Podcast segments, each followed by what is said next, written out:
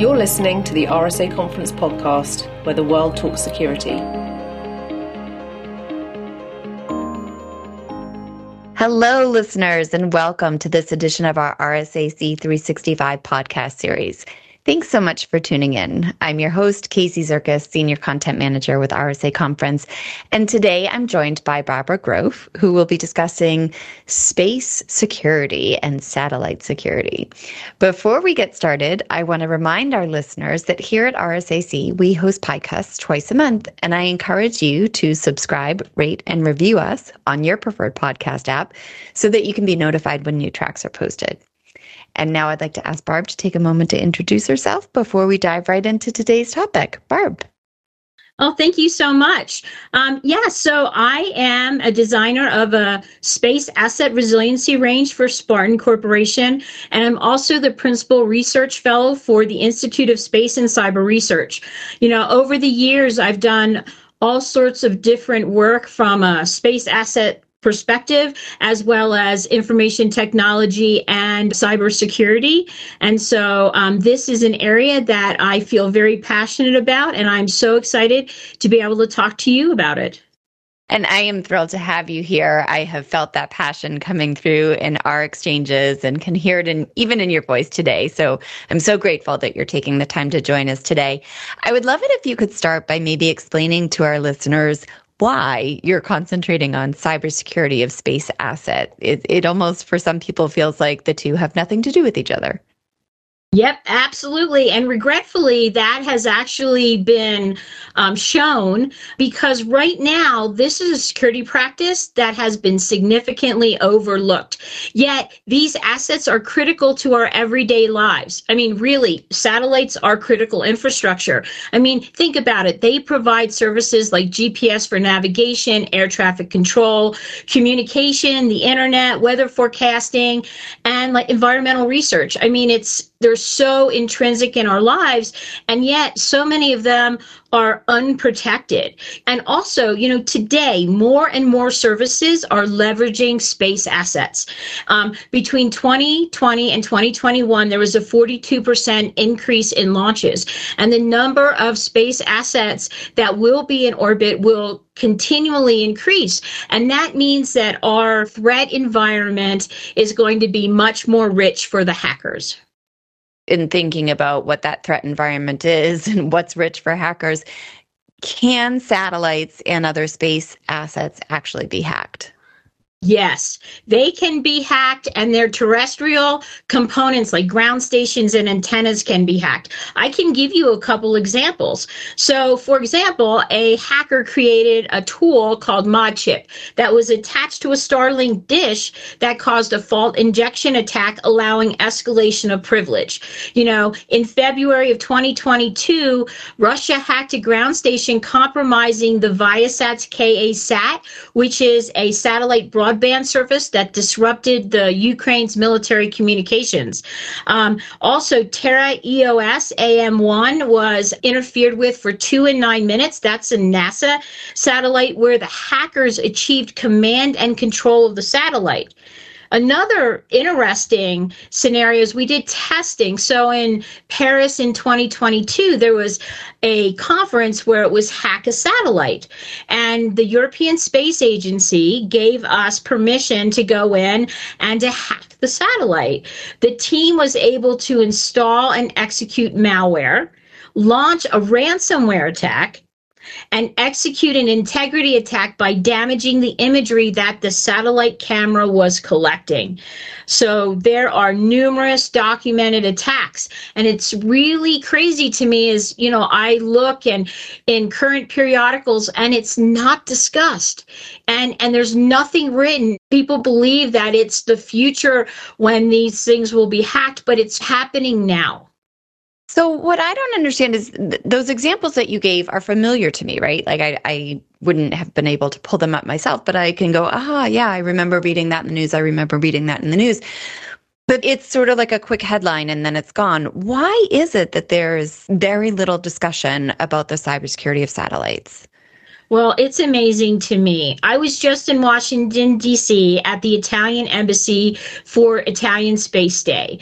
And during a panel with the Italian Space Agency, I asked the exact same question. And I was greeted with pretty much awes from the panel, but also that the statement this is an overlooked area. And after this it was very funny is that um, a lot of people came up and did high fives and said oh my gosh thank you.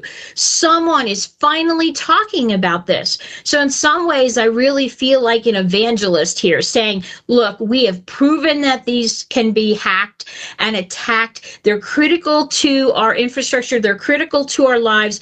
Let's make sure we protect them I do believe that this happened because, you know, most space assets, they're very expensive and they're quite complex in their design and security was not even thought about. You know, within a satellite, you have hardware, software, you have embedded systems, you have things like programmable logic arrays, all these different things, and you have to integrate them together.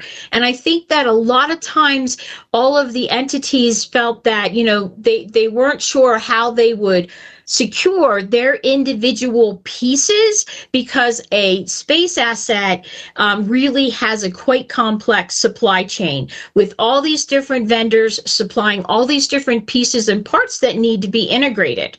And ultimately, I think that they believe that space is the ultimate air gap.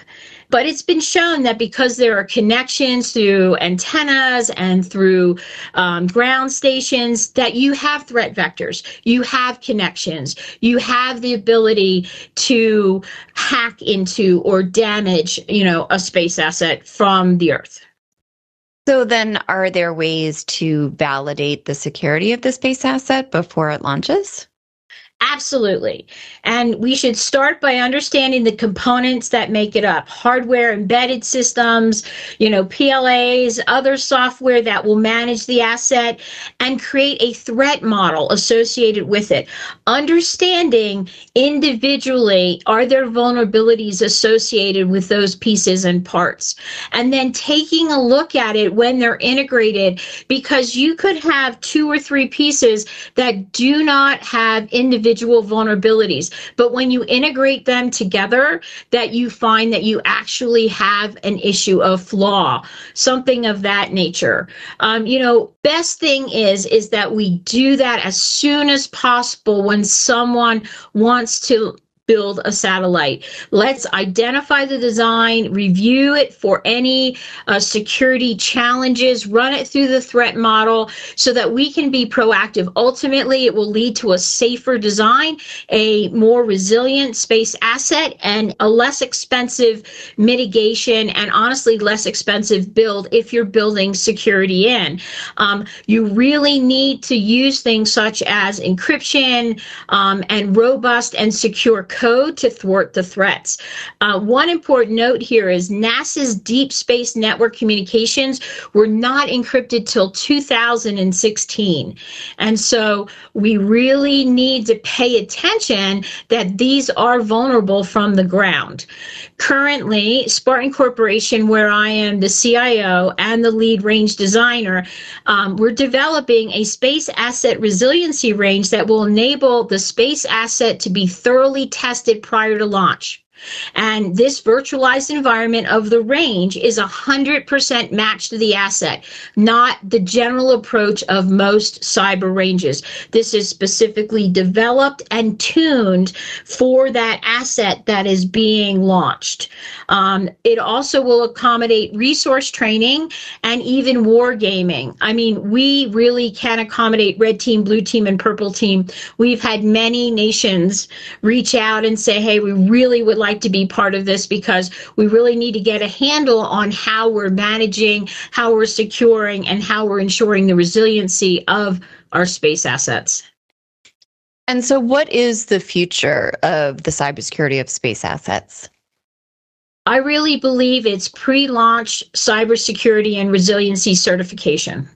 Knowing that you are putting into orbit something that is functioning properly and is hardened against attacks, you know, gives you the assurance that this asset will function for as long as you anticipate it to, um, and that you will not lose control of it or need to try to figure out how you fix issues once it's in orbit. I mean, regretfully, it is not easy to fix something uh, from the ground that's in orbit. And again, it depends on the nature of what's broken.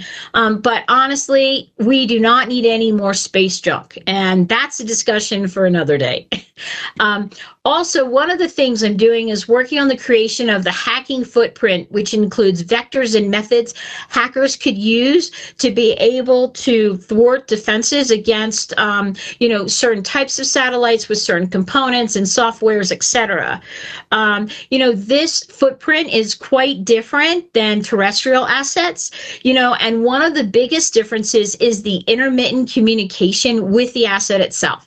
For example, a satellite in low Earth orbit, generally, the ground station has a seven minute interval between the acquisition of the signal and the loss of the signal.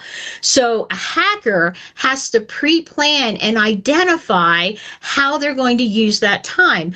You know, maybe the first couple seven minute cycles is for reconnaissance, then it's to attempt to gain access, then it's to maintain access, then it's to escalate access. So it's quite different because you don't have this continuous access to the asset. Um, the other thing, too, is artificial intelligence and machine learning will assist us in really helping us identifying and managing both satellite faults as well as identifying quickly potential hacks.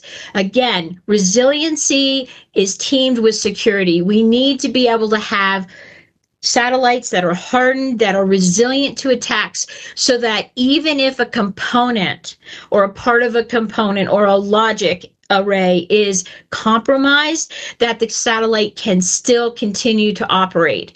And finally, we all need to prepare for the future impact of new technologies like quantum computing.